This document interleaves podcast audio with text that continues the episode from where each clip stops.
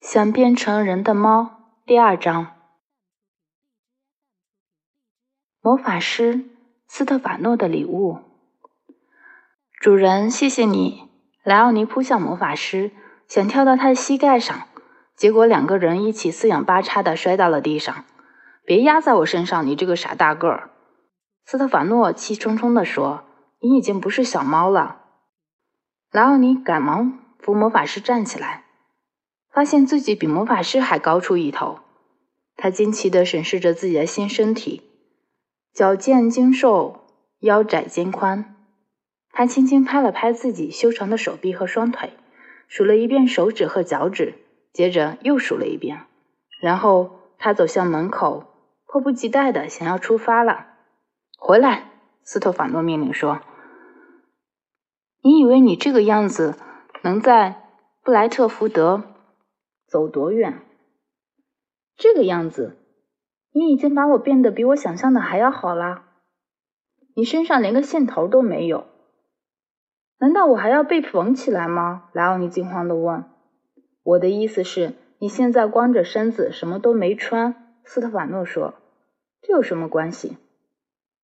斯特法诺一边摇头叹气，一边嘟嘟囔囔地打开角落里的一个铁箱子。他在里面翻了半天，终于找出靴子、衬衫、马裤、夹克和几块麻布，递给莱奥尼，把这些穿上吧，应该很适合你。莱奥尼迫不及待地把衣服穿上了。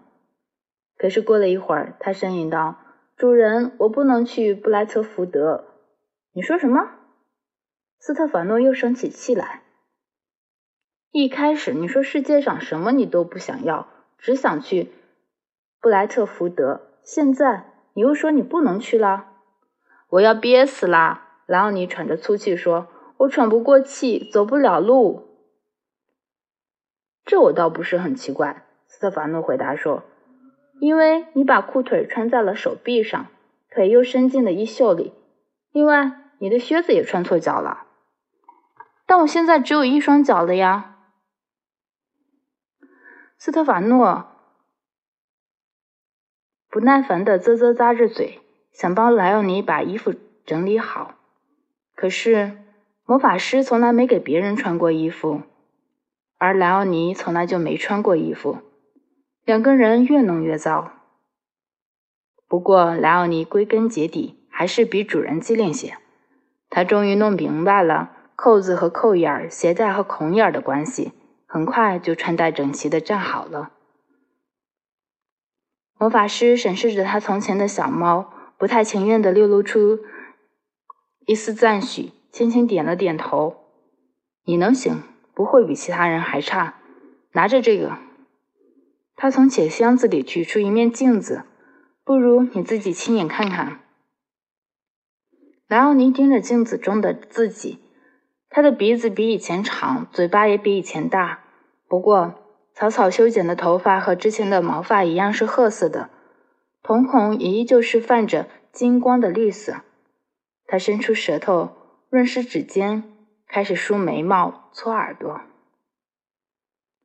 用不着这样打扮自己，斯特法诺说，梳不梳都一样，人类都长得差不多。不过我有一样重要的东西要给你。莱奥尼把镜子还给主人。魔法师正在一个装满硬币、戒指和小玩意儿的木盒子里寻找着什么，莱奥尼乖乖地等在一旁。我不想把你宠坏，魔法师用手指绞着盒子里的零七八碎说，没有什么魔法盾之类的加持，你像个农夫似的两手空空的去布莱特福德就已经很糟糕了，会让你得到教训的。不过我也不能让你就这样毫无防备的去和那些人类打交道。啊，有了，这就是我在我在找的。许愿骨头。莱奥尼闻了闻斯特法诺递给他的那个干燥易碎的小东西，正是。我现在就把它嚼一嚼吃掉吗？许愿骨头的用处是许愿啊，斯特法诺说道，而且只能用一次。主人，你已经帮我实现了我的全部愿望了。你现在是这么想，用不了多久就会改变主意，所以你必须带着这个。万一事情出了什么差错，一遇到危险或困难，就把这块寻源骨头掰成两半，它会带你去任何你想去的地方。寻源骨头只能实现这一个愿望啊？莱奥尼问道。鉴于它很有可能救你的小命，我觉得这一个能力已经足够了。斯洛伐诺不客气地说，你只要许愿回家，把这块骨头掰断，瞬间就能到家了。明白了，莱奥尼说，有了许愿骨头，就没人能伤害我了。这我可没那么确定，斯特法诺说，在布勒特福德有的是比登斯坦森林的野兽还要残忍的生物。斯特法诺把许愿骨头装进一个皮口袋，用细绳系好，挂在劳尼的脖子上，所以你必须随身带着它。谢谢你，主人，莱奥尼边嚷边抱住魔法师。只是这一次他小心多了。